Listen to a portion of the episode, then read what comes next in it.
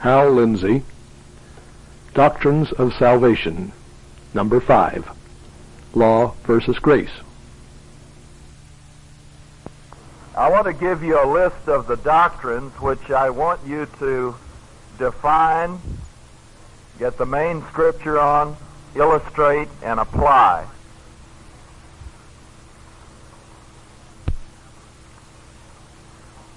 Now, in the library, there are several sets of uh, theologies. I think one of the best books for this, and I'll have to check and see how many there are over there, is the Baker, Baker's Dictionary of Theology. But I think the best for this assignment is probably the New Scofield Reference Bible. And uh, I don't mind if you get your ideas out of that. Just put it in your own words, because I'm not interested in, uh, you know, how brilliant you are at making up something but I'm interested in you getting it accurate. And so, if you uh, if you are thinking about getting a Bible, I heartily recommend this New Scofield Reference Bible because the footnotes on doctrines are just tremendous.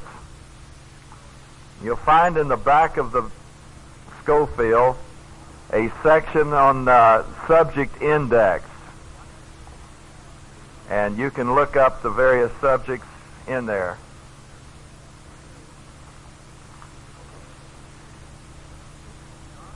It's listed under index to subject chain references. But however you do it, these are the doctrines I want you to give a brief definition, the main scripture, illustrate, and apply to the Christian life and to the gospel. First, the doctrine of spiritual death. What is it? And so on. Secondly, the doctrine of the sin nature.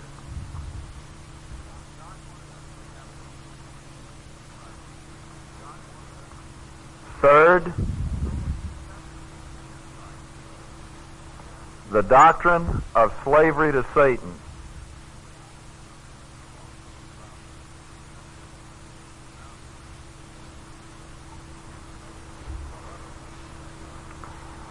Fourth, the doctrine of God's holiness being a barrier to fellowship.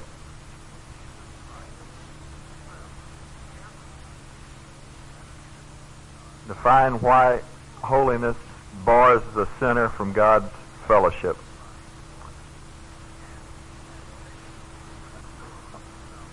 All right, those are the main points. Another one will be the doctrine of sin itself, not the sin nature, but uh, what is sin in its broadest sense,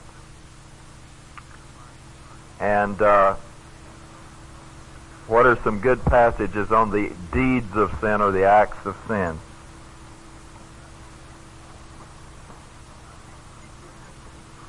All right, today we want to talk about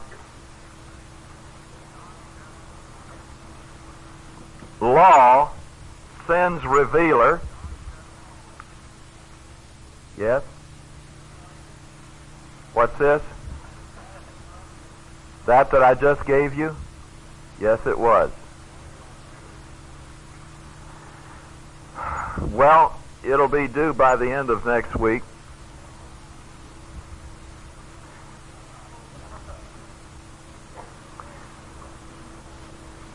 You should have been picking this up as we went along. I mean, most, I'm sure some of you already have that at least worked on. These are what you call class projects because I'm assigning things that I know will be of the greatest usefulness to you in your own personal ministry in dealing with people. And so, you know, whether you get it from me or not is irrelevant. I don't want you to do these things as unto me, but as unto the Lord, because this will really make you able to deal with people. All right? I asked you a question yesterday about uh, what do you think is the meaning of 1 Corinthians 15:56 where it says the strength of sin is the law. Let's have some ideas. Who wants to be first? It arouses the old sin nature.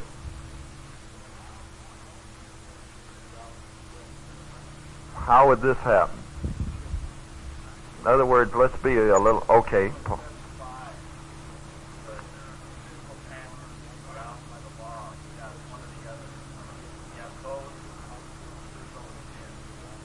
All right, he uh, he said that the law is the power of sin in the sense that it arouses the sin nature into rebellion. The sin nature is dormant until you bring in the principle of law. And you bring in the principle of law, it causes the old nature to rebel. All right, that's getting at the bottom of it. Any other ideas? All right, he says that without law, there would be no sin because there would be nothing to break. And, and you see, at the heart of sin is actually a transgression of some known law. All right, yes.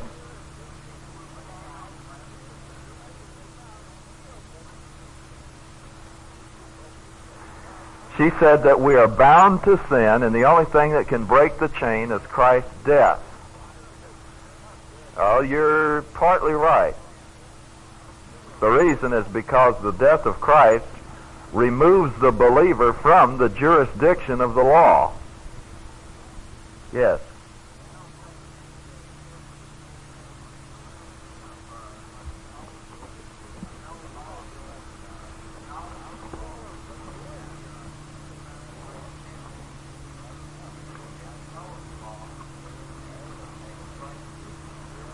If we didn't know the law, then there'd be no such thing as sin because we wouldn't know how to break. So the answer to the answer to the world is to do away with the law. Is that correct?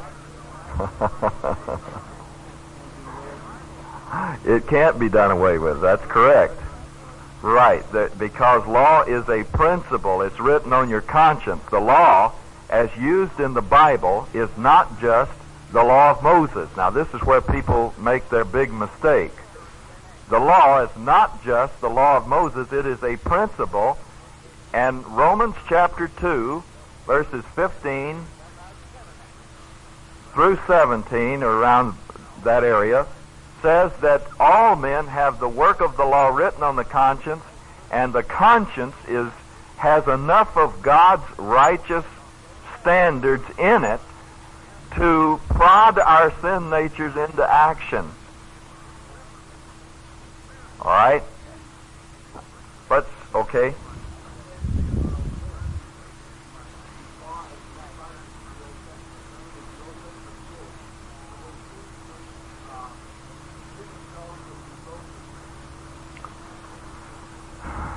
Were the Old Testament laws dealing with sin itself or with the result of sin? Is that correct?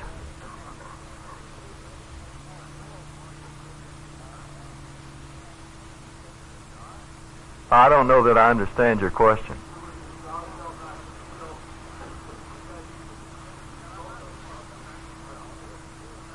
Well, oh yeah. I think I can answer your question by going on into what I have prepared here. All right. I want to start up on the doctrine of law. Now, all I want you to do today on this section is listen. Because I'm going to give you exactly what I've got printed up here Sunday night. We're going to have it typed up and printed so you don't have to take notes. What I want you to do is listen.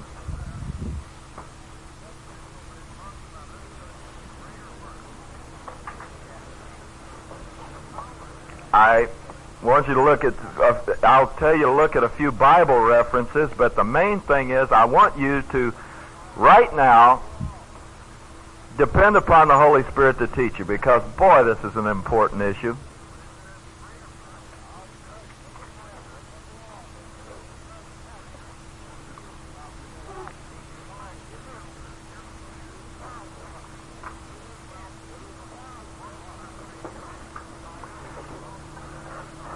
Right, what is the purpose of law? You see, law emanates from the character of God. God is in himself perfect righteousness and he's perfect justice, and therefore law in the universe is simply a natural outworking from what God is. All law has its origin in the character of God. Since God is a moral being, there of necessity must emanate from him a standard. All right? This standard has been expressed to man in various ways. Law started actually in the creation of man because man was created with a conscience, which is moral reasoning power, and in the conscience of man there is a law. He has the law of God written on his heart, as it says in Romans chapter 2. And the first expression of law outside of man was in the Garden of Eden when God said, Thou shalt not eat of the tree of the knowledge of good and evil. And then after that, man was allowed to live by the law of his conscience for a while, but pretty soon man found a way of rationalizing around his conscience, and he made white black and black white and everything some shade of gray. And so after man being tested under this, you see his conscience was supposed to convince him that he couldn't live up to his conscience and therefore drive him to God. But man found, found a way of so rendering ineffective his conscience that God started a new way of dealing with man. And he called aside one man named Abram, which means the father of high and windy places in the original word and he'd renamed him Abraham, which means the father of many nations.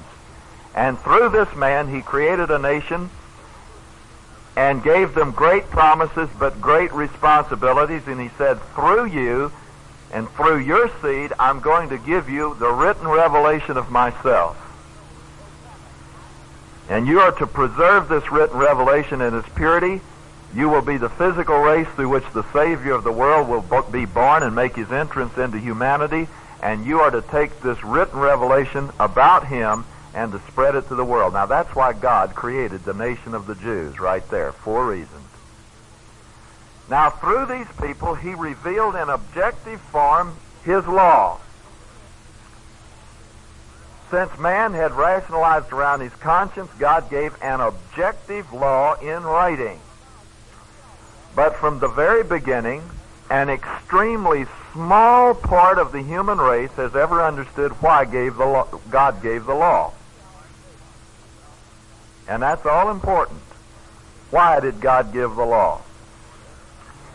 Well, here are some of the purposes why God gave the law. First, it shows what sin is. Man lives a way of life which is incompatible with the character of God, and so God reveals in this written revelation the things that are incompatible with his character. Because sin, now here's the definition in case you didn't get it the last time I gave it.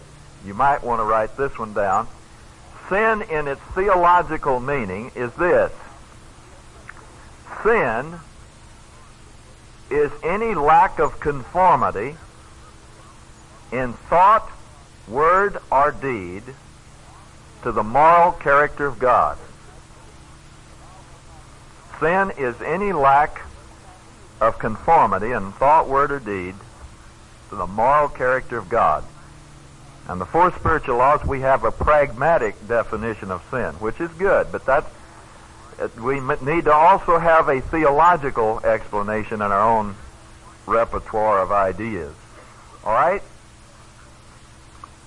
So God gave a law to show the things which were not compatible with his character, and he gave the law to define what sin is.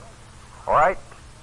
This is true to the unbeliever. Romans chapter 3, verses 19 and 20, where it says the law was given to show what sin is. The problem is most people stop there. That isn't the only reason the law was given. Now, the law was given to show the believer what sin is, too. Romans 7 6. Now, all of this will be on the paper when you get it. All right, the second reason God gave the law was to make man sin more. Now, this usually staggers people because it sounds like God is working against himself. Turn to Romans chapter 5, verse 20.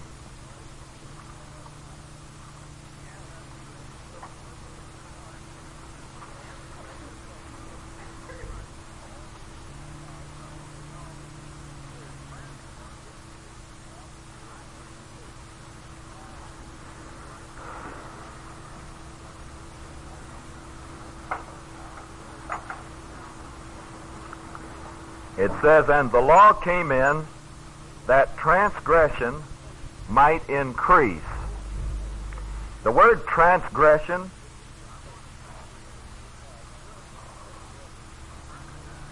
looks like this in the Greek.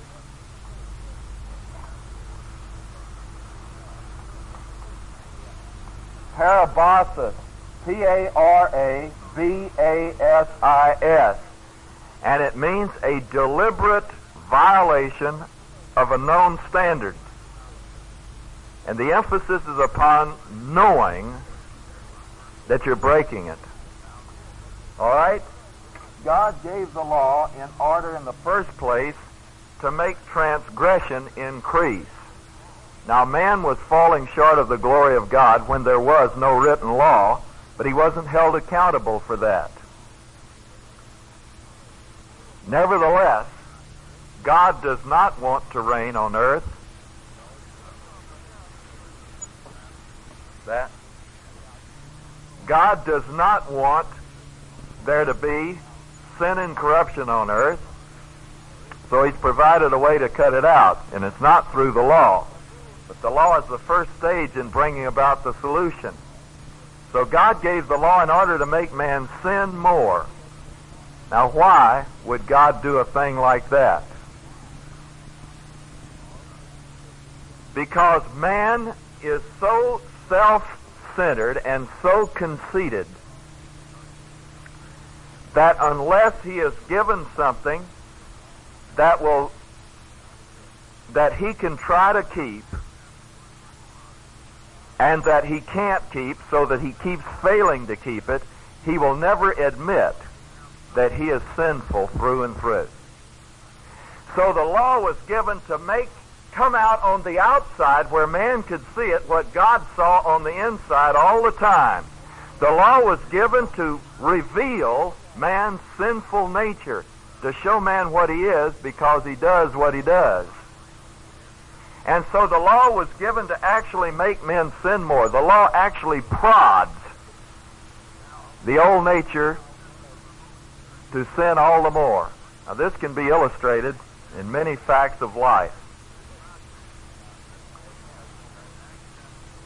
The best illustration I've heard in recent days was one given in the Reader's Digest where a man who was the manager of a new resort hotel in Galveston, Texas, as the hotel was about to be finished, he realized that uh, he had rooms that were utterly beautiful and that each room was uh, had its own picture window, big plate glass window. Each room had its own balcony. And he looked at this and he said, You know, I bet people are going to fish off those balconies. And if they fish off the balconies, they'll have to have heavy lead weights in order to get the line out in the water. So when they reel those lines in, the wind will blow those lead sinkers into those beautiful windows and break them. So he said, have printed up some 4 by 6 cards and put on it absolutely no fishing off the balconies. And he had these put under the glass of every dresser in every room. Then they had their gala opening. After the first week, he counted up the damage, and there were more than 40 windows broken out by guess who? Fishermen. He was desperate to know what to do, and someone suggested taking those silly cards out of the room. So he did, and immediately the windows stopped breaking. You see, this just reveals a fact of life that man has such a sinful nature that the minute you give him a law, he's going to rebel against it. Law actually causes us to rebel, and law actually suggests doing the very thing it forbids us not to do. For instance, when I was a kid, there was a woman that lived in our neighborhood, and I live in the neighborhood of, oh, at least a thousand homes. But on Halloween, 999 homes were left unscathed, but there was one that never got missed. It was the home of a lady named Mrs. Cannon. And we used to call her Boom Boom Cannon because she used to shoot a shotgun at us when we would uh, do something to her house. And she narrowly missed us many times. But about two weeks before Halloween, Mrs. Cannon would see us boys walking by. We'd be walking by that house. We wouldn't have any devilment on our mind about her and she'd wave her fist at us and say, "You better not touch my house this week, this year." Boy, what matter danger? We knew we were going to be shot at, but who cares? Ego had been defied. What matter wounds? And so she actually helped us to remember it was time to to really mess her house up again. And boy, we had the most diabolical schemes.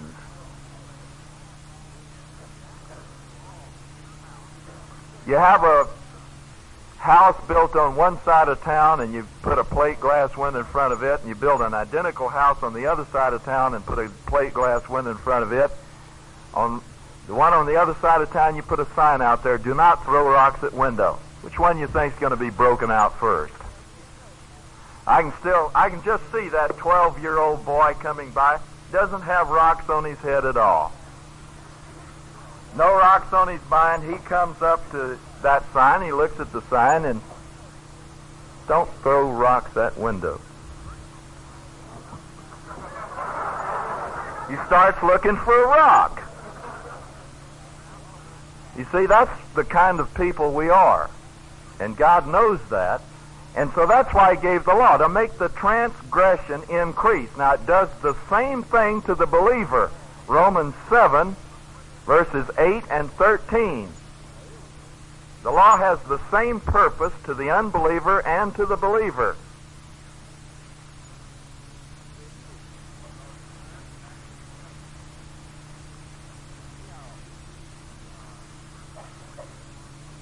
Verse verse 7 of Romans 7, it says, uh, And what shall we say then? Is the law sin? May it never be. See, there's nothing wrong with the law. It's perfect. It came from God. That's the whole point. A perfect law will always stir up a sinful nature. The more perfect it is, the more it stirs it up. And so, he, Paul says, on the contrary, I would have not come to know sin except through the law. The law reveals what sin is. For I would not have come to know about coveting, or lusting literally, if the law had not said, You shall not lust. But then, verse 8, it's stirred up by the law. But sin taking opportunity, and sin's in the singular, it means the nature of sin. But sin taking opportunity through the commandment produced in me lusting of every kind. For apart from law, sin is dead. Now this is what it means in 1 Corinthians 15, 56 when it says, the power of sin is the law. The old nature actually gets its power from the law. It uses the law like a fulcrum to deceive us and make us rebel against God. The law was never given to produce righteousness. It was never given to be a way of salvation. And one of the most classic illustrations of the total conceit of man is the historical uh, record of Israel. Israel took the very thing that was given to show them that they could never earn their way to be accepted by God. They could never produce a life that God would accept.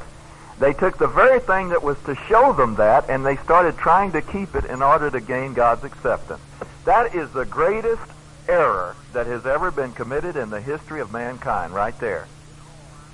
in order to do that, they had to reduce the law down to the level that they could keep it. So they had a vast library of books on the meaning of the law.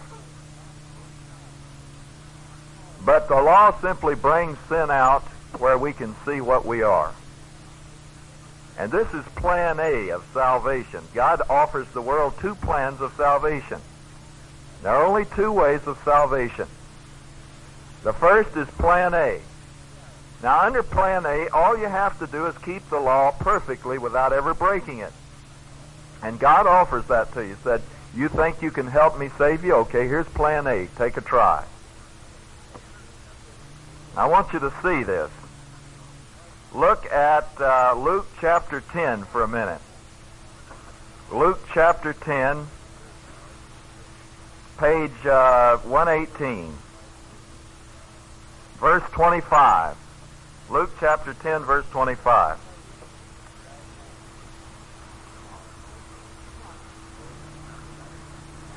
And behold, a certain lawyer stood up and put Jesus to the test, saying, Teacher, what shall I do to inherit eternal life? Now, which plan has this man come on?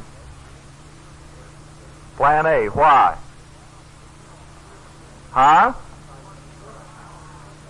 What shall I do? Correct.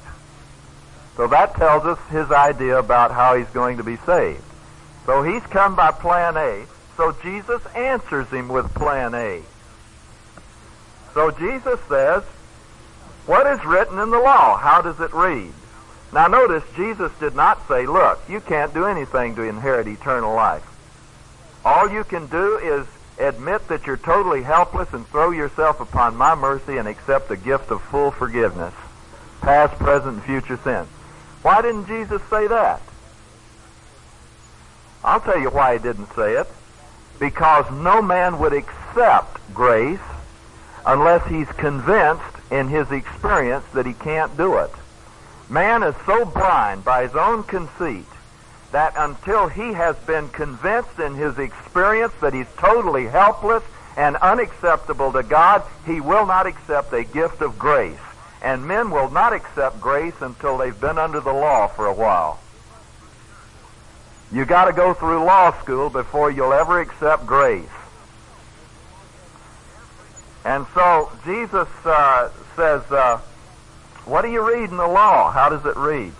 And, it, and the Pharisee answered him, You shall love the Lord your God with all your heart, with all your soul, with all your strength, with all your mind, and your neighbors yourself. And he said to him, You've answered correctly. Keep on doing this, and you shall live. Now, he uses the present tense here, which means do it habitually without stopping. Keep on doing this, and you shall live. Well, the lawyer began to think about that, and he says, uh oh. And so he tries to get out from under it. He says, but wishing to justify himself, because you see the guilt started setting in, so he switches to self justification instead of accepting a gift of forgiveness. And wishing to justify himself, he said to Jesus, And who is my neighbor? You see, and then Jesus hits him with the prejudice problem that was worse than the one we've got in the United States. Jesus shows that the Samaritan is his neighbor. And he's to love the Samaritan as himself. And the Samaritans were considered by the Jews to be lower than dogs. The Samaritans were half Jews and half Gentiles. And the Jews thought that if you so much as touched one of them, you were ceremonially unclean for a week. And boy, I mean, it took some doing even after the resurrection of Christ and the spread of the gospel. It took 15 years before anyone really went down and started preaching the gospel to the Gentiles in Samaria. And then Peter was called on the carpet for doing it. That's how deep the prejudice was, and Jesus says you're to love that one that much. And he says, uh oh. And what was Jesus doing? He was using the law on him to show that he could never make it by his own efforts. And that's the purpose of the law. It makes men sin more. All right, another purpose is it condemns man. The law condemns man. James 2:10, Galatians 3:10. James 2:10 says, "Whosoever keeps the whole law yet offends in one point is guilty of how much? All." And so plan A, you see, is a hypothetical way of salvation. In common terms, it's a let's pretend way of salvation because nobody can make it.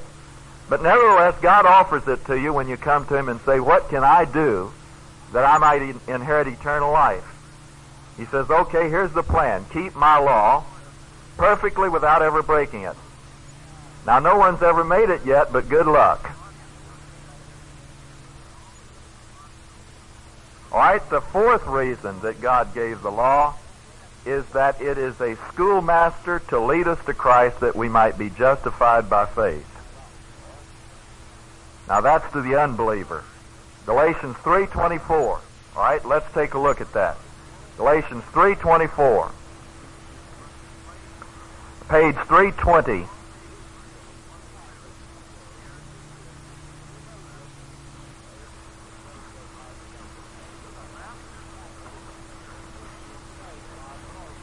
Since men like to try to God, uh, come to God by human good, the law was given to give them a good opportunity to try out their human good.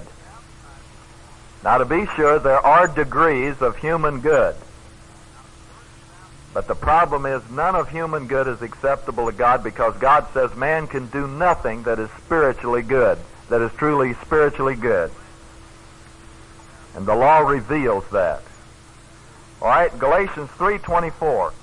Therefore the law has become our tutor to lead us to Christ that we might be justified by faith. Now here's the meaning of that. A tutor write it in English this time, but this is the Greek word.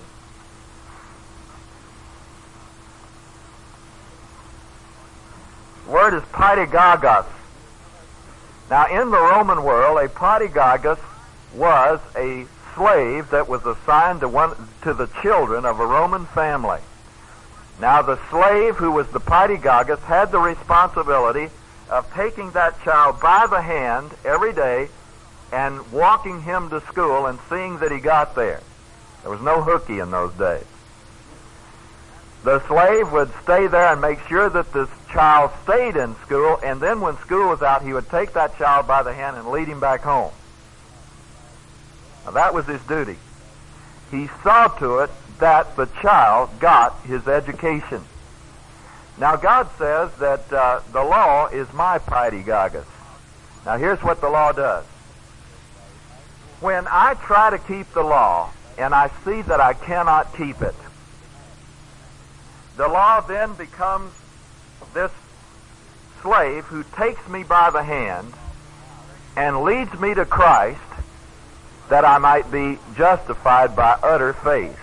In other words, the law so completely drives me to a sense of helplessness as I see I cannot keep it, that once that's accomplished, then I'm, I'm ready to graduate from school, and the law then leads me to Christ, that I might, by, by faith alone, be declared as righteous as God is righteous. That's what justification means to be declared as righteous as God is.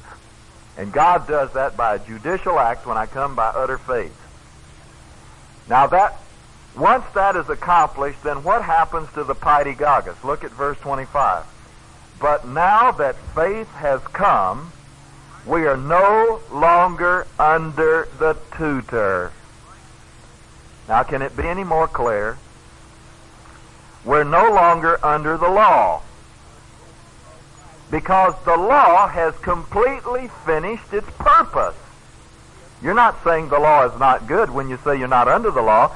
You're saying the law achieved what it did. And that's what it means in Romans 3.31 when it says, Do we therefore discredit the law with faith?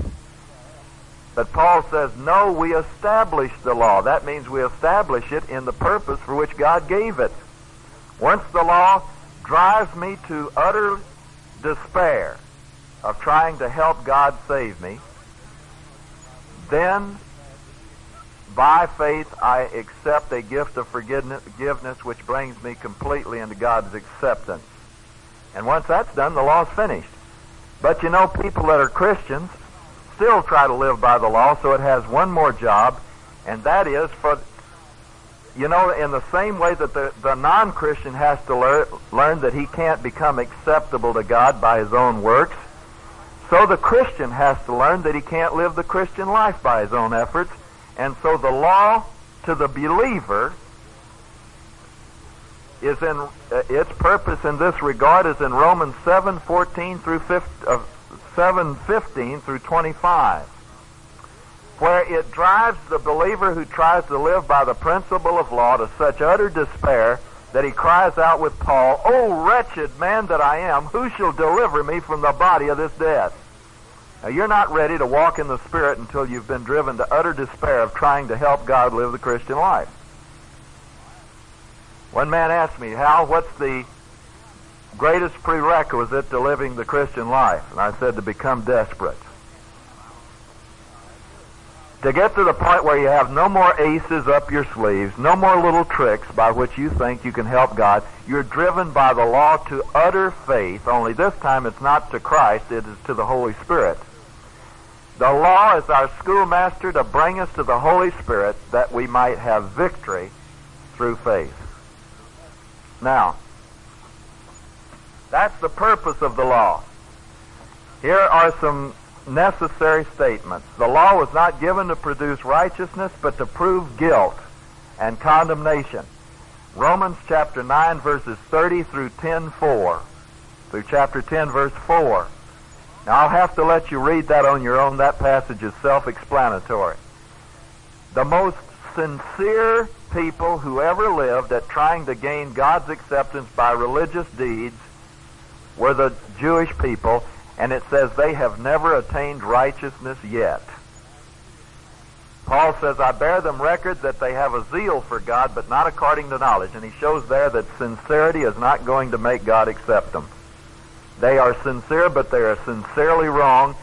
So it is with the Buddhist. He may be sincere, but he's sincerely wrong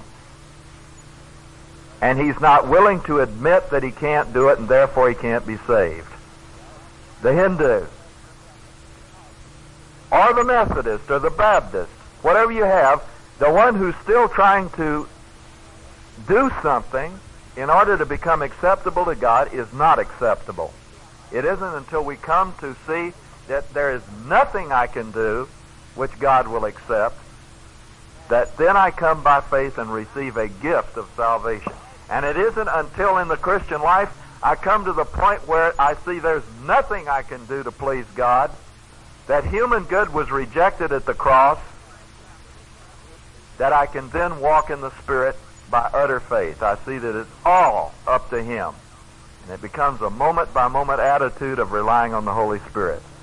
All right, the law was given to drive us to justification by grace through faith. It also drives us to sanctification by grace through faith. And sanctification means a progressive victory and being brought to maturity in Christ. All right? Law and grace are complete systems and are mutually exclusive. Turn to Romans 6 4, 14 for a minute. Romans 6 14.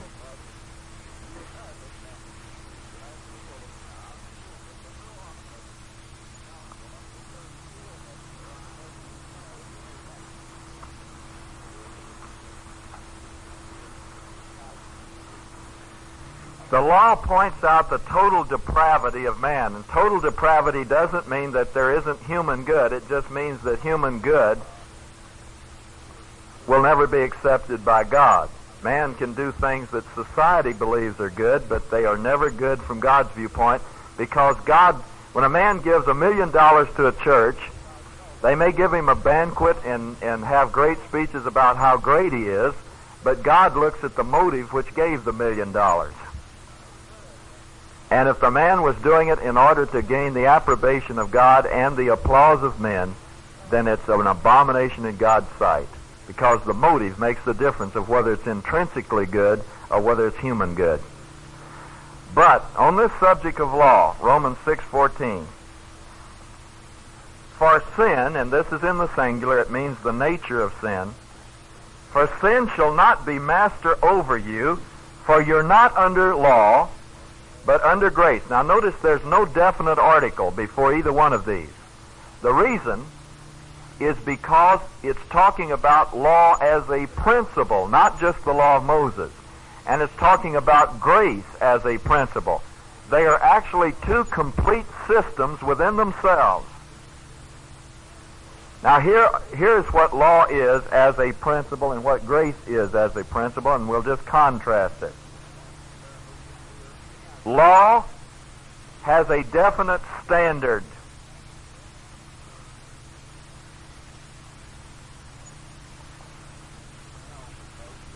Which is external. Grace, however, has a standard, but it, the standard is a person who lives inside of you. It's not without a standard, but it's not something outside that you are commanded to keep, but it's a person inside of you who has the standard in his heart and communicates it to your desires. All right, secondly, Law emphasizes works, Deuteronomy 28:1. Grace emphasizes faith, Galatians 3:11 through 12 and of course many other passages.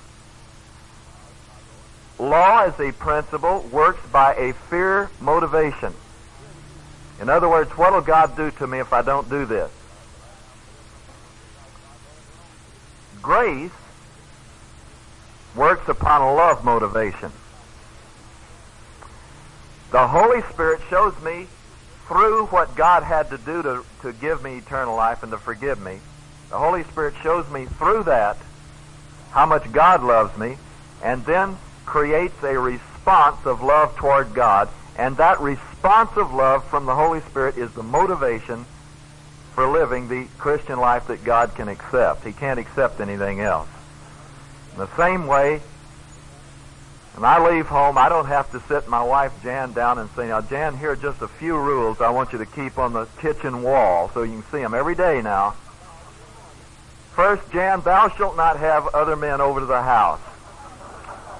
Secondly, thou shalt not flirt with them. Thirdly, thou shalt not kiss them. And thirdly, thou shalt not dink around any farther than that. Now, you see, listen, I'd be afraid to do that, you know? I really would. I know what law will do. I'd be scared to death to do something like that. But rather, I know that the love that's in her heart will take care of all of that, and I just don't have to sweat it. Now, there is one law that we're under today, and it is this Thou shalt not sweat it.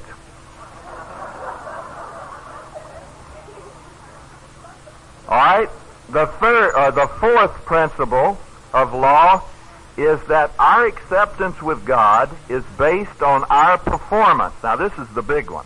This is the big point here. Under law, I must perform and then be accepted on the basis of my performance. Under grace, I am totally accepted just as I am and then I perform. The performance is produced in me through the Holy Spirit. Ephesians 1 6 talks about this acceptance under grace. Deuteronomy 28 2 talks about acceptance under law. All right? Fifth, the law depends upon the flesh. Romans 8 3. Well, you, again, you don't have to worry about these references because you'll get them all in this printed paper you'll get. The law depends upon the flesh, and the flesh means my efforts, my ability. However, grace dis- depends upon the Holy Spirit in me. Romans 8 4. 6. The law results in one thing death and condemnation. 2 Corinthians 3, verses 7 through 9. Grace results in life and righteousness. Romans 8 4. The righteousness of the law is produced in the one who by grace through faith is depending on the Holy Spirit. Grace means that everything's provided and I don't deserve it. Faith means I simply accept what God's provided. In the Christian life, the only requirement is to walk by grace through faith. As you receive Christ Jesus the Lord, so keep walking in Him, Colossians 2 6 says. So by the same principle that I accepted Christ at a point of time, I live the Christian life moment by moment. And that's grace through faith, and that not of myself is the gift of God, not of works, lest anyone should boast. Every minute, that's the way I live the Christian life. It's not of me, it's a miracle. We'll have a lot more to say about that later. Now, this is so important that the apostle said that if you're under the principle of law, sin will have dominion over you. But if you're under grace, it will not have dominion over you. Now, I got a letter from some guy in uh, Colorado. Actually, I didn't get it. He sent it to Bill Bright. I spoke in uh, Colorado sometime just before Christmas at a retreat at Estes Park. Well, there was some guy there who finally said that he was con- convinced of the Lord that he should write Bill Bright, and he wrote a letter about what he heard me say there. And he said, Dr. Bright, I believe that Hal Lindsey is teaching heresy for these reasons. And he listed several of them. And I followed. The letter, of course, was sent to me by Dr. Bright to answer. And uh, so I followed his argument and where the thing fell apart was this. He said, now Hal Lindsey said that we're not under any law and that all we have to do is trust Jesus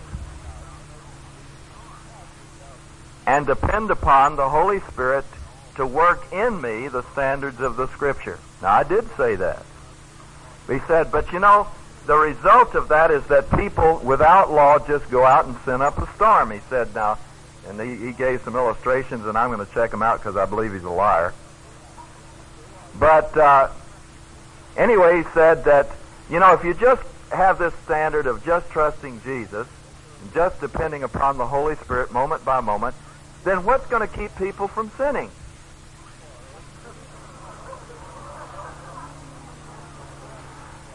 You know what he was saying? that the Holy Spirit has to have a law so he'll know how to live the Christian life. So we have to put the Holy Spirit under the law so the Holy Spirit, who is God, will know how to live the Christian life. But Romans 8 4 says that if you walk in the Spirit, the righteousness of the law will be produced in you, not by you, but in you. Because he will take the things that you read in the scriptures and work them into your life, working from the inside, working into you the desire to do them. Now, not the feeling to do them. You may not feel like doing something, but still have a desire to do it. You go by your feelings, you're really in trouble. There are a lot of things that I desire to do that I don't feel like doing.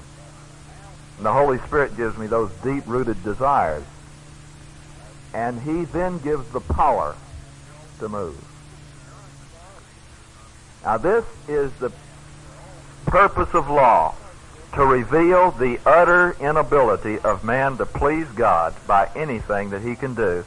And the law is given to drive us to see the corruption of our heart, the total depravity of our nature, so that we see that we have to utterly depend upon Christ and His provision of the Holy Spirit both to be saved and to walk daily in the Christian life.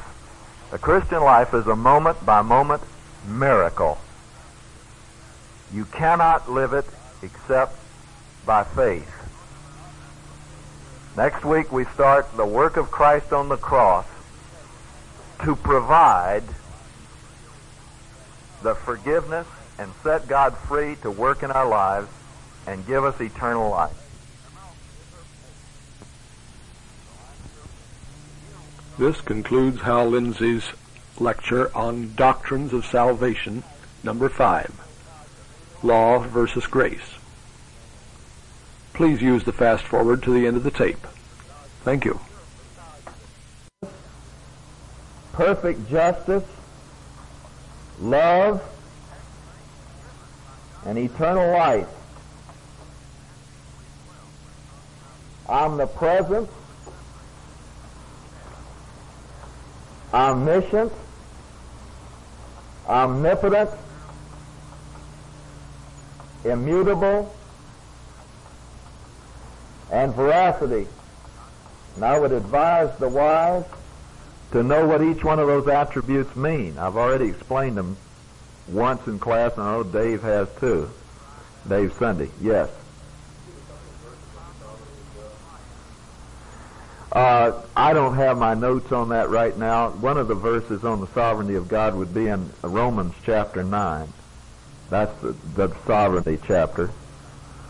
And uh, all well, let's see. Romans uh, eight uh, twenty eight would be one. God causes all things to work together for good, so forth.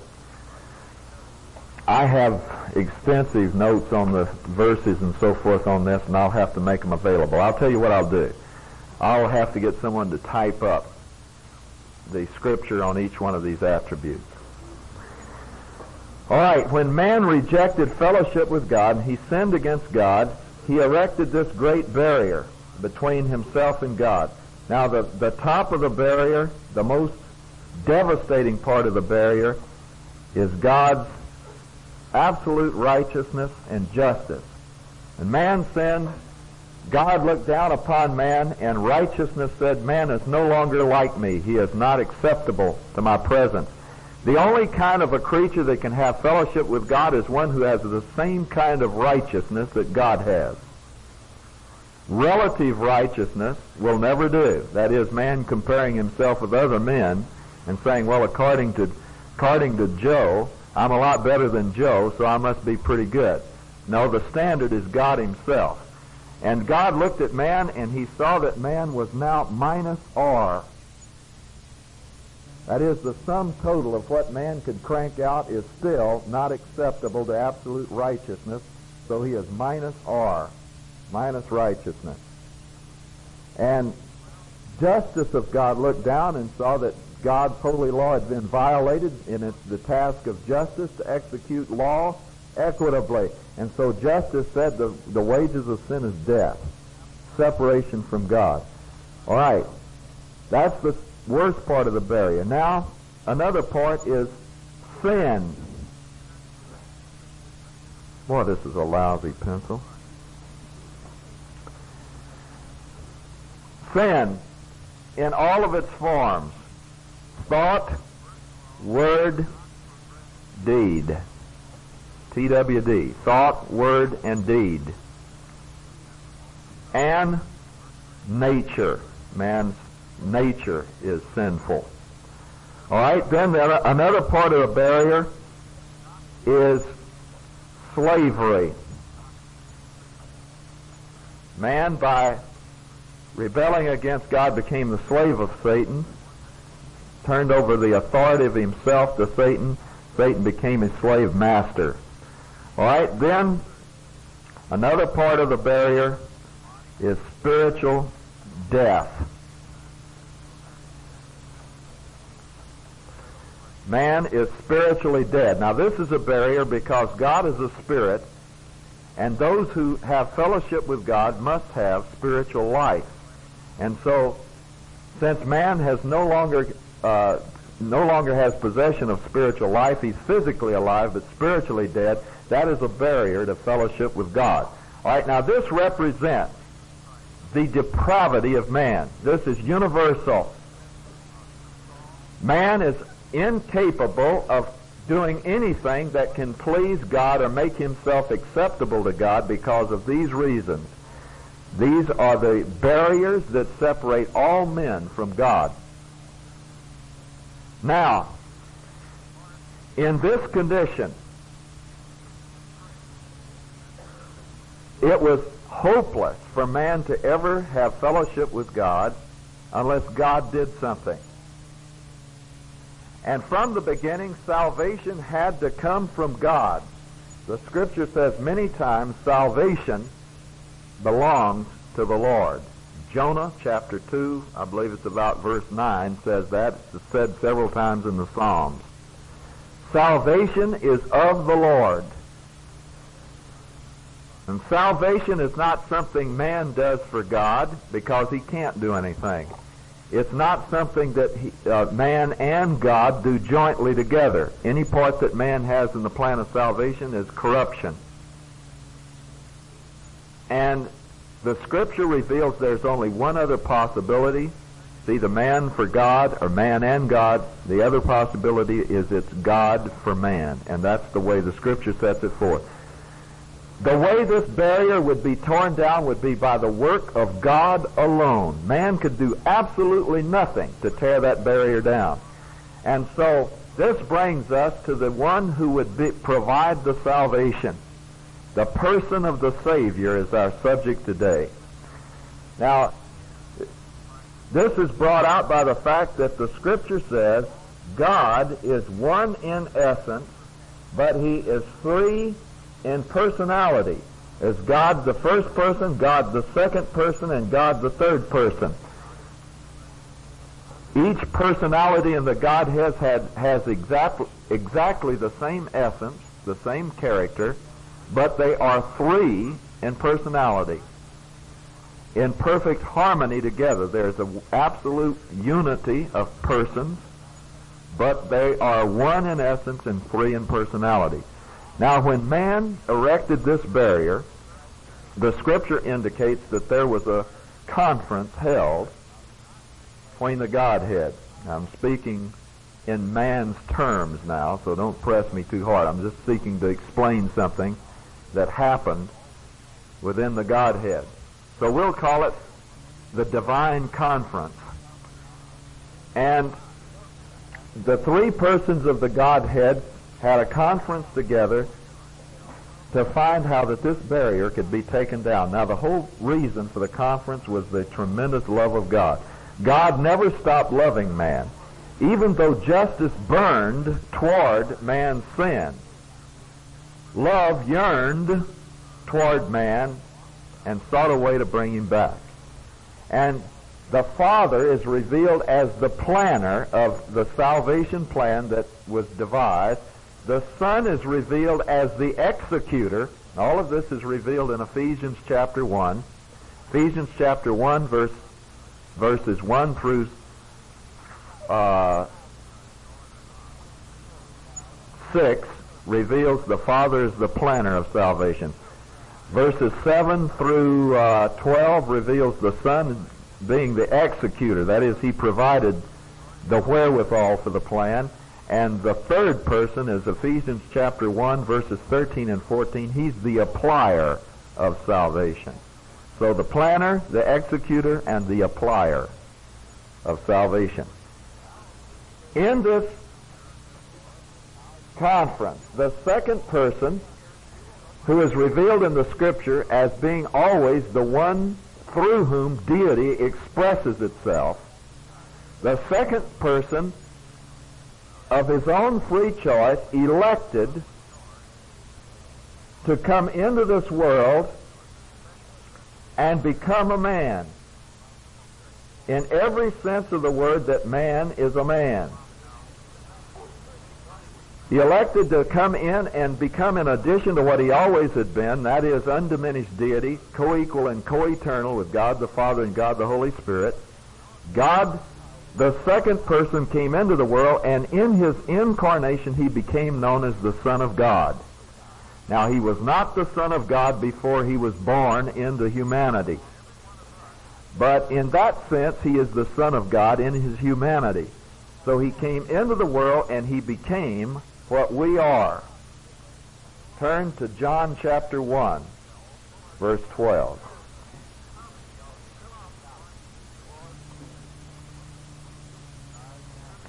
This is the miracle of miracles that God became a man.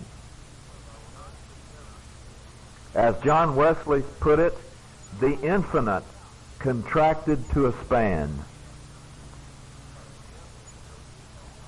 And it was strictly voluntary, according to Philippians 2, verses 5 through 11.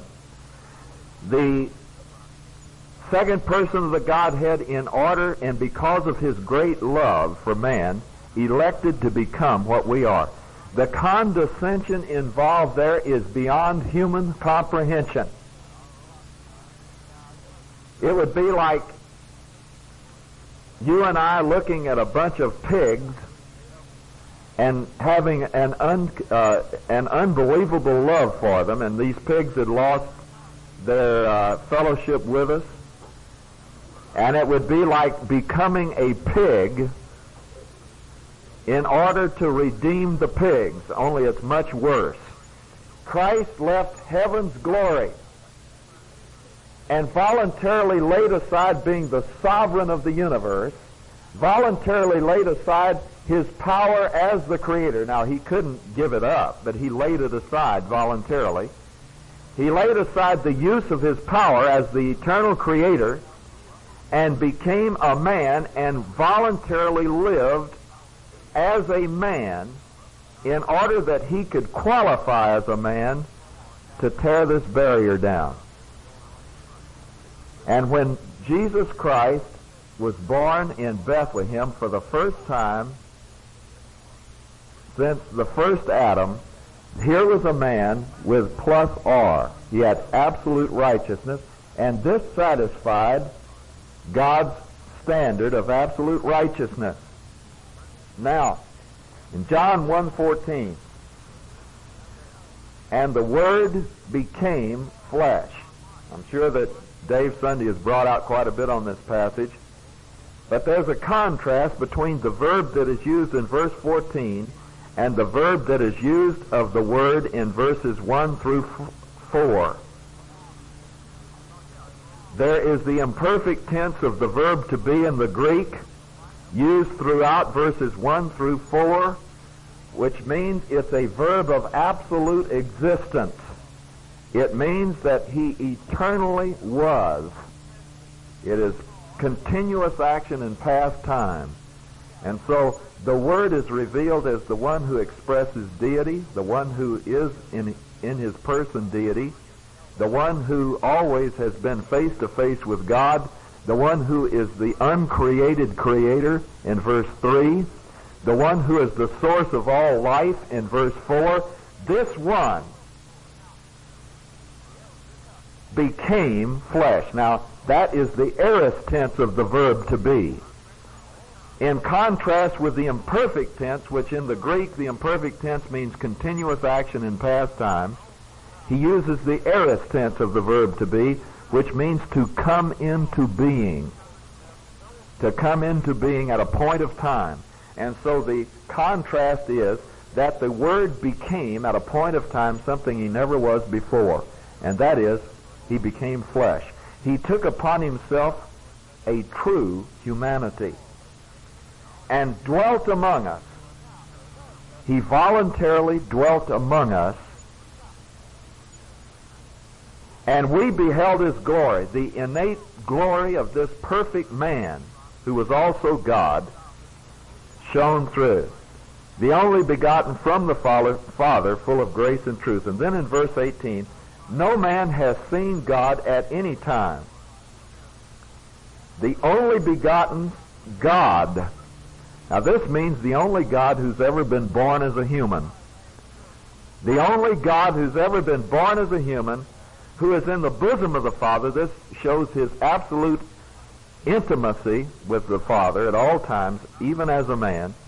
He has explained him. Now that Verse 18 shows why he's called by the descriptive title the Word. He is the one, just as my words reveal my invisible self to you, so Jesus Christ reveals the invisible God. And he fully explained him in, in all the terms that human beings could understand. All that we could understand about God, Jesus is. He's the personification of everything that human beings can conceive and understand about God. If you want to know about God, there's only one way to find out about Him. Look at Jesus. He is in His very person the expression of all that human beings can know about God.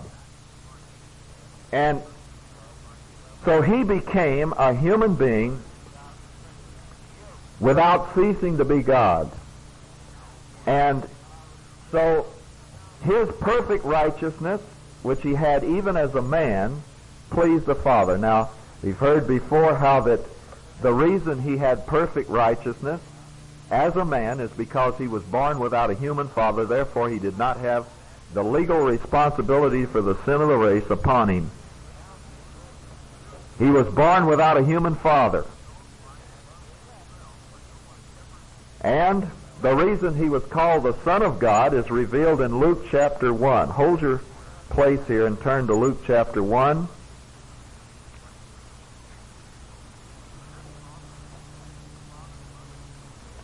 Page 93. Page 93 in your New American Standard New Testament. And I hope you all have one of these by now because that is the textbook of this course. Luke chapter 1, verses 31 and 32.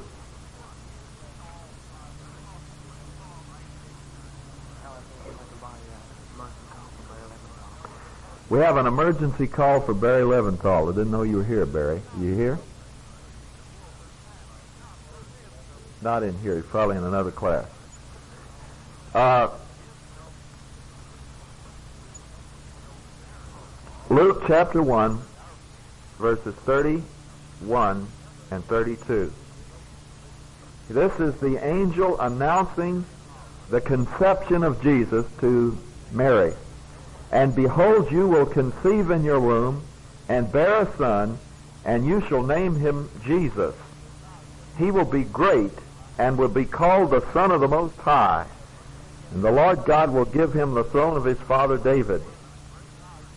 Verse 35, And the angel answered and said to her, She said, How can this be since I'm a virgin?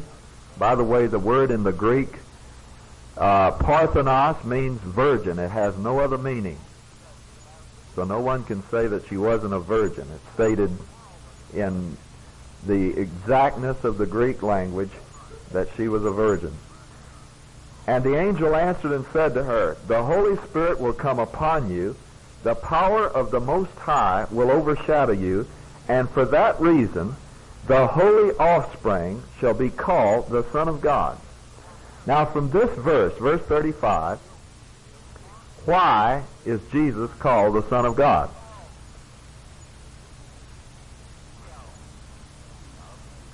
Why? Huh? Because who's his father? That's right. His father is God. God is the father of Jesus' humanity. He had a human mother, but God is his father. That's why he's called the Son of God. Profound, isn't it? But you know, it's so it's so simple, it's profound, and that's why so many theologians stumble over it. He's called the Son of God because he is the Son of God. And at that moment, there started what is called theologically the hypostatic union. This is a theological term, but I want you to know it. The hypostatic union. This is the doctrine of the hypostatic union of Jesus Christ. This is what that means. Here's the definition. In the one person of Jesus Christ were two natures.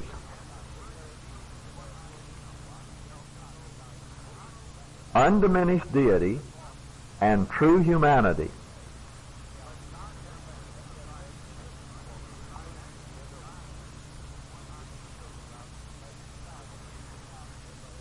Without confusion of essence,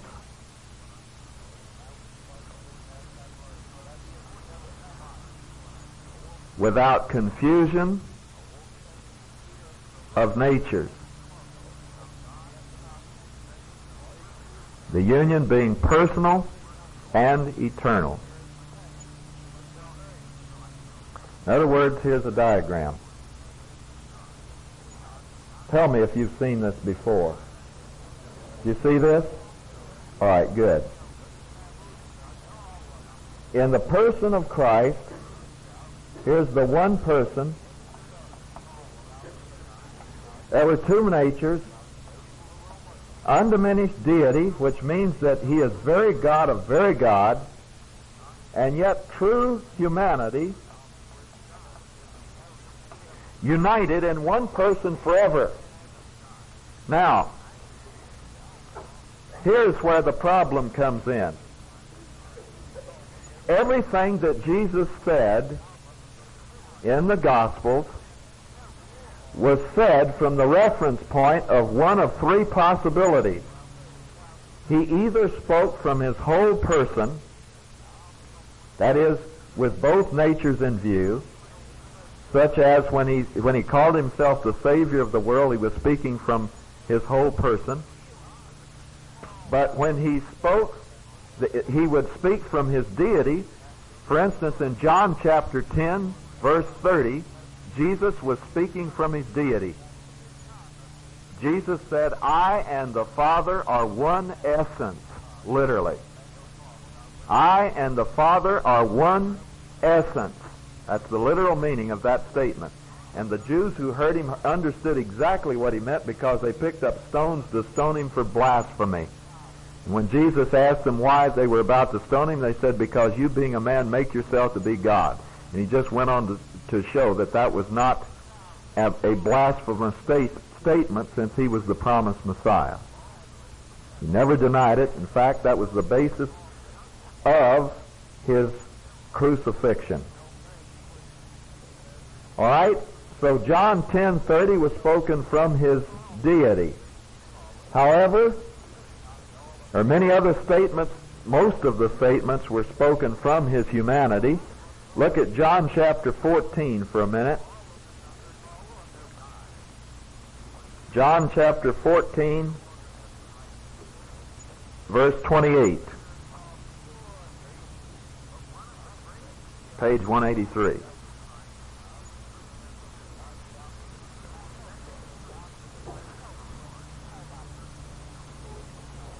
You heard that I said to you, I go away and I will come to you. If you loved me, you would have rejoiced because I go to the Father, for the Father is greater than I. Now that was spoken from his humanity. Now in Jesus' humanity, he is subject to the Father.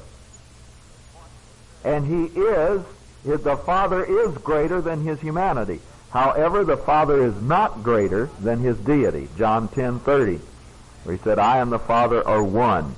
One in essence, co-equal, co-eternal is the meaning.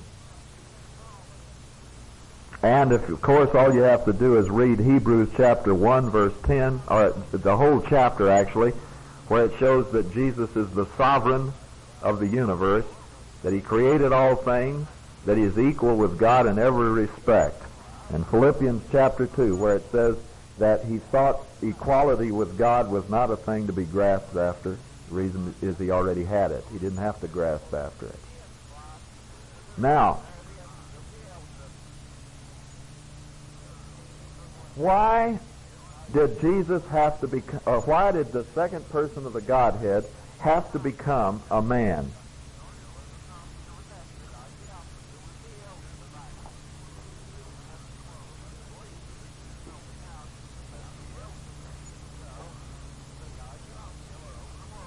Going to give you seven reasons for why he had to become a man.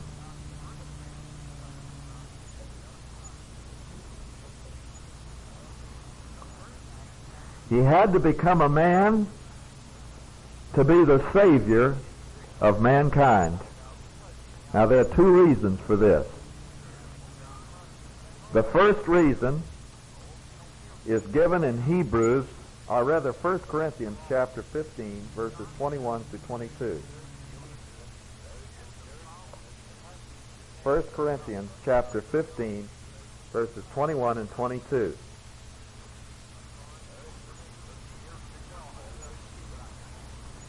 It says, For since by man, by a man, came death, by a man also came the resurrection of the dead. Since it was man who brought about death through sin, it would have to be another man to bring about resurrection from the dead. So whoever would be the Savior of the world would have to be a true man. That's the point. All right, what's the penalty of sin? Death. Can God die? No. Obviously, he had to become someone who could die. So that's the second reason. He had to become a man so that he could take the penalty of man's sin and pay it. Hebrews chapter 2, verses 9 and 14, page 371, where it says, But we do see Jesus, who has been made for a little while lower than angels, namely Jesus, because of the because of the suffering of death, crowned with glory and honor, that by the grace of God he might taste death for everyone. In other words, the second person of the Godhead was born to die. In Hebrews chapter 10 verses 5 through 10 brings that out, and you can read that later. Hebrews chapter 10 verses 5 through 10, the deity of Christ said the moment that he was born as a human, the deity of Christ said to the Father, Sacrifice and offering you did not desire, but a body you have made me. And in burnt offerings and sacrifices you had no pleasure. Then I said, Lo, I come. In the volume of the book it is written of me to do your will. And the will of the Father was that he be born to die as a sacrifice for man's sin. And so he was he had to be a true man in order to die for men. Hebrews chapter 2 verse 14 it says, Since the children share in flesh and blood, that is the children that God would bring to himself through Christ, he himself likewise also partook of the same, that through death he might render powerless him who had power of death, that is the devil. See, he delivered the authority of death from Satan at the cross. All right, the the third reason that Jesus had to become a man. 1 Timothy chapter 2, verse 5, to be a mediator. 1 Timothy chapter 2, verse 5, where it says,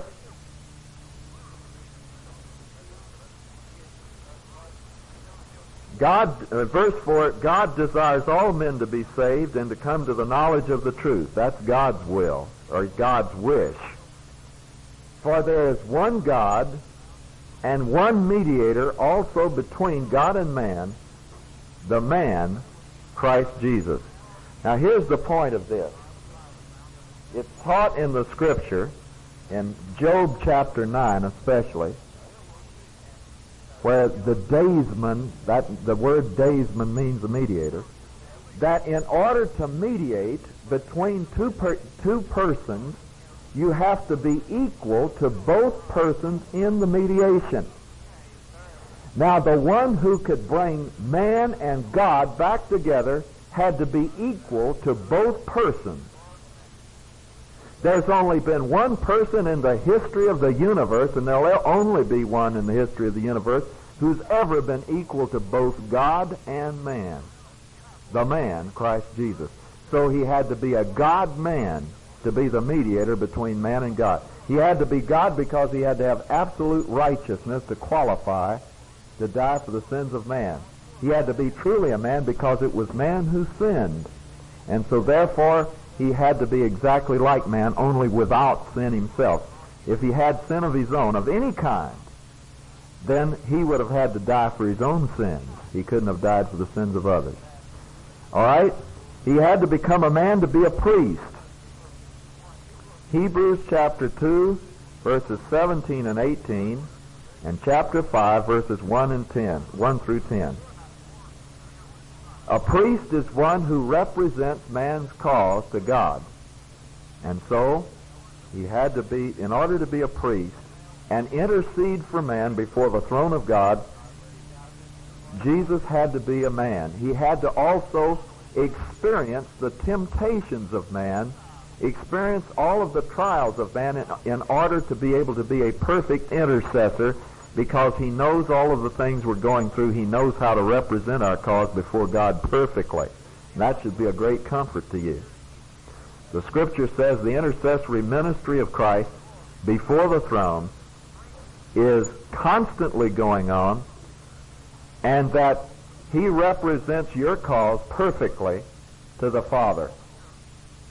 In Hebrews chapter 4, verses uh, 14 through 16 says that in that he also was tempted, being uh, suffered, being tempted, it says he is able to perfectly represent us to the Father. Therefore we can come boldly to the throne of grace that we might obtain mercy and find grace to help in time of need. All right? Fifth, he had to become a man in order to be the revealer, the revealer of God to man. Since man has become spiritually dead and he's lost the accurate concept of God, God had to become visible in terms we could understand for us to even know him. And Jesus Christ, as I said, is all that God is, manifest in human form. John chapter 1 verse 18, John chapter 14 verse 9, where Jesus said, He that has seen me has seen the Father. It shows he did a perfect job of revealing God. Now this shows his deity right there because it takes an infinite person to reveal an infinite being. All right, he had to become a man in order to be a king on David's throne. Long before God promised that David would have a greater son who would reign over on, on his throne over Israel forever. And so Jesus had to be born as a direct blood descendant of David in order to fulfill that prophecy. Luke 1 verses 31 through 33 brings this out. All right? Seventh, he had to be a man in order to be a kinsman redeemer. A kinsman redeemer. Now this is a concept that is taught in the Old Testament, especially in the book of Ruth. But in the law of Moses, it was, it was teaching the qualifications of one who would be a redeemer. That is, who would pay the ransom price for man's slavery and set him free.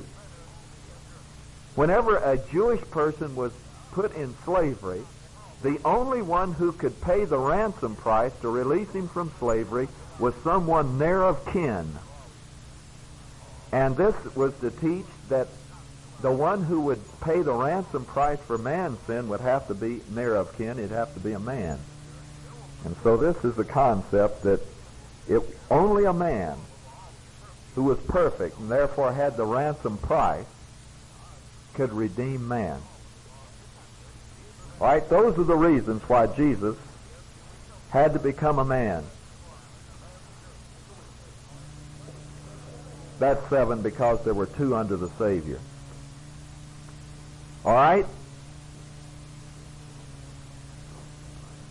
Jesus,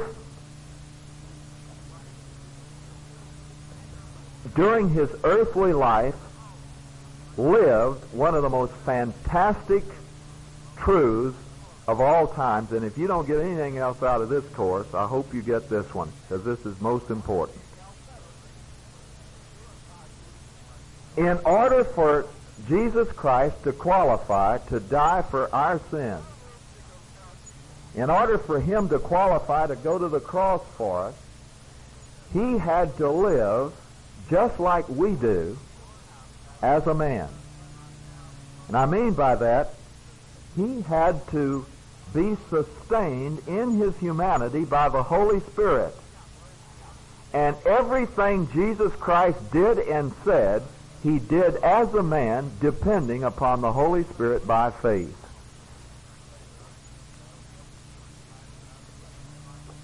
In Hebrews chapter 12, verses 2 through 4, it says, Keep looking unto Jesus, the author and finisher of our faith.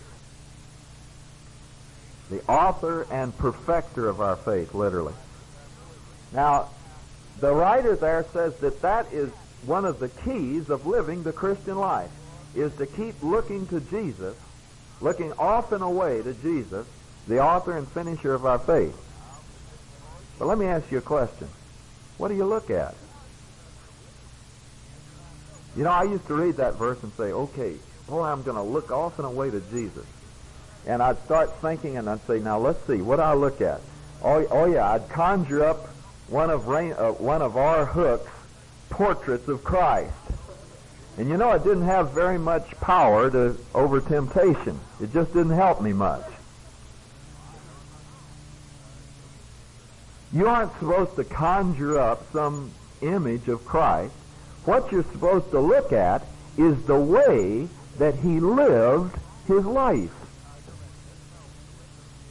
Because it says he is the author and perfecter of our faith.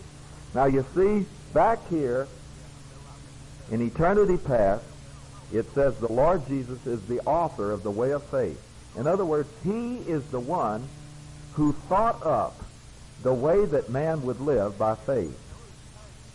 He devised the whole means of coming to God by faith because faith is the only thing you can do and not do anything. Faith is the only thing that is non-meritorious. When you believe God, it's, it's absolutely no merit on your part if you understand what it means. Now, he devised the whole means of coming to God by faith. Now, someone could say, boy, that was great, Jesus. You devised this plan, but boy, it's rough. But no one can say that to Jesus because he's not a captain who devised a plan and then sat back in headquarters and watched you work it. He came down to this earth and he went into the arena of temptation himself and he walked by faith the very plan that he had planned and he proved that it works. He's a captain that got down into the very temptation that we have who became what we are exactly, and he lived by faith just as he had planned for us to live, and he proved that it works. And that's what you're to look at. Everything that Jesus did in that magnificent life that he lived, he lived by depending on the Holy Spirit. Now, I'm going to have to ask you to save your questions because I've got to do this, but tonight, I don't know of any conflicts, and what is that? A test tomorrow? Well, instead of me giving you homework, I'm going to give you one hour tonight of uh, a seminar. And so I want you all present tonight. What would be the best time for you? Seven o'clock? All right, seven o'clock. I'm not loading you heavily with uh, homework, so not that I know of. Seven o'clock here. All right? The important thing to see in the person of Jesus as the Savior is how he was tempted. I want you to turn to Luke chapter 4 for a minute. Luke chapter 4.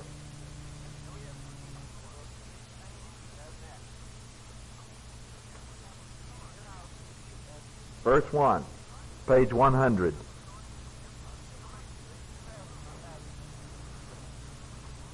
Now this is just after Jesus entered his public ministry, which would lead to the cross.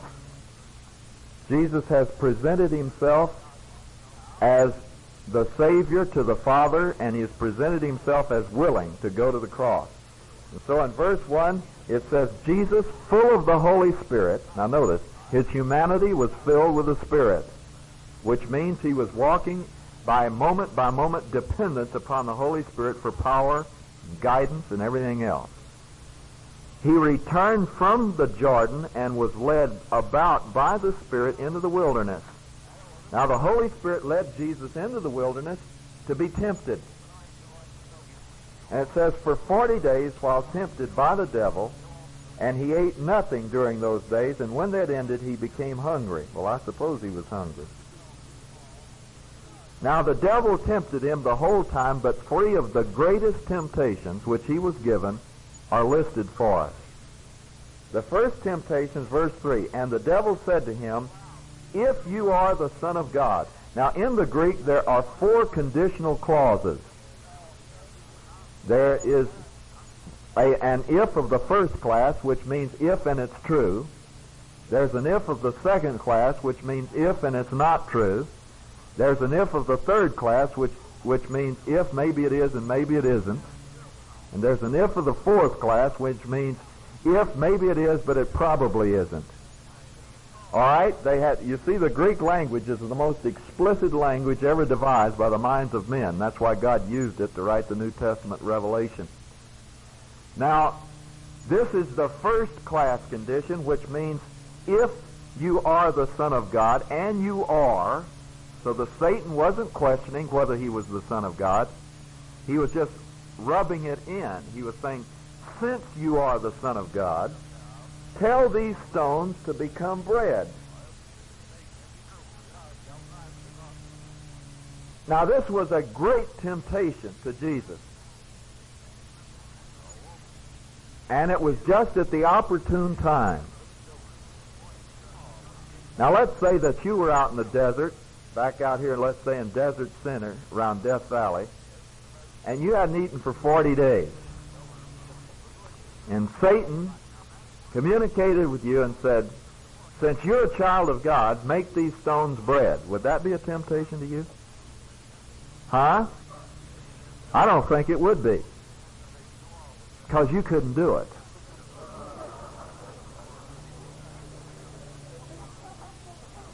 But Jesus could have appealed to his power as deity with a flash of his will, and just by willing it, he could have turned that whole desert into a bakery. You see, that was the temptation. And if he had used his deity, it would have disqualified him from being a man. He would have not been living as a man, and there wouldn't be any salvation for you and me today. He had to live by utter dependence upon the Father. He could have done anything that he did by his own power, but he had to depend upon the power of the Holy Spirit. He had to be totally dependent, as you and I are supposed to be totally dependent. You see, the temptation by parallel to us is to do it in our own flesh, to walk by the flesh. In other words, when we are uh, led to do something, the temptation, because maybe as a you know, in your own makeup, let's say you're called upon to speak, so you get up depending on your own ability to speak because you're a good speaker by nature. That'd be an abomination to God. No matter what we're called upon to do, we're not to depend upon our own strength, but to depend upon the Holy Spirit. And so that's a parallel between the life of Christ and us today. The thing is, Jesus had the power to do anything, but he was to depend upon him. His life was the model life of what God wanted man to be all along. This is what he wanted the first Adam to be, and now the second Adam is doing it. The life that God wants us to have is a completely derived life. It's only then that your distinct personality can really come out. It's only when you depend upon the Holy Spirit that your real uniqueness as the one person can come out. It's only then that you're really complete as to what God created you to be. We're not all just alike. We're all different. But as we depend upon the Holy Spirit, the uniqueness of our personality is brought out with the character of Christ in it. And that's what we're looked to when it says looking off and away to Jesus. And the word is in the present tense. It's, it's a command. It means keep on looking off and away to Jesus. The author and perfecter of our faith who for the instead of the joy that was set before him endured the cross, or in, uh, for the joy that was set before him endured the cross. You know what he was contemplating when he was doing all of this? You. You were the joy that was set before him. And he endured those things to the point of shedding blood because he loved you. Now, you know, it's one thing to suffer and not be able to do anything about it. But it's quite another thing to suffer and know that any time you will it, you could change it. And yet Jesus loved us so much that he always steadfastly refused to use his deity, and he walked as a man, moment by moment, depending upon the Holy Spirit. When he hung upon that cross, every moment he hung there was agony. But the greatest agony was not the physical suffering. It says that he prayed and sweated drops of blood in the garden when he contemplated the cup that was about to be handed to him. And I used to ask myself, what is that cup?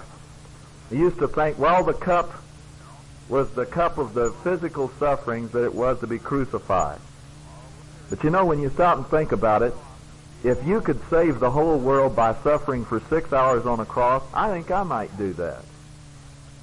So that's not so great. Then I thought, well, maybe the cup is the sins of the world, since here was a perfectly holy person coming in contact with sin would be as repugnant or a thousand times more repugnant than a woman raised in purity in a home and suddenly being sold in a house of prostitution. Only much more so. Well, that was a suffering. But even then, I might conceivably do that if the fate of the world was on it. But the scripture reveals that the use of the word cup down through the Bible, the cup stands for the poured out fury of a God who is angry with sin, of a God whose perfect law has been violated by the creature. And that cup stood for all of the wrath of a just God against the sin of the creature. And when Jesus hung upon the cross, all of the poured out fury of a holy God against sin was poured out on him. And yet he did it by faith. He's the perfecter of faith. And that's the person of the Savior who came to die for us. There's only one time in all of Christ's ministry where it seems to be that he actually let his deity shine through. And God let this happen. And that was in John chapter 19, where he was in the garden and the whole garden was surrounded with a whole cohort of Roman soldiers. This means about a thousand men. A thousand men came out to t- take Jesus captive, and uh, so Jesus boldly walks up to the tribune and he says, Whom do you seek? And the tribune replied insolently, Jesus of Nazareth. And Jesus simply said these words, I am. Now that I am is his great name that was revealed in to Moses in Exodus 3, verses 10 through 14. And at that moment when he said his name, it says that everyone, the, the, the at least a thousand armed men, were flung backwards flat of their backs. Everyone. And the next time that tribune answered Jesus' question, Whom seek you? it was with a little bit of reverence. And it was only by the will of Jesus that they could get off of their backs and take him captive. You see, God just had to show that you don't take the creator of the universe captive without some display of the fact that he did it voluntarily. But he let those men get off their backs because he loves you and me. And I'm going over time, but please don't penalize John, but I just got to get one other thing across. You guys stay in your seats and stretch and be here when John gets here, but I just got to get one more thing across, and that's this. What is the greatest crime that has ever been committed in the world?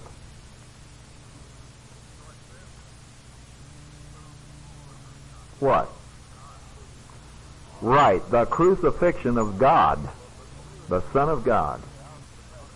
That is the greatest crime that man has ever committed. There is nothing. Hitler didn't do anything as bad as that.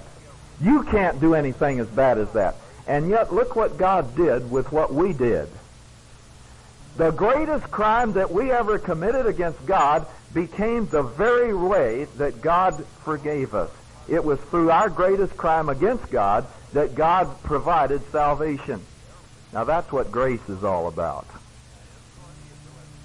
Now, if God has forgiven us the greatest crime, in fact, He took our greatest crime and turned it around and made it the means of forgiving us all our sins, do you think there's any other sin that can't be forgiven? There's only one sin that God can't forgive, and that's that men be so stupid that they turn down God's provision for sin. But the moment a person places faith in Jesus Christ, at that moment he's saved forever.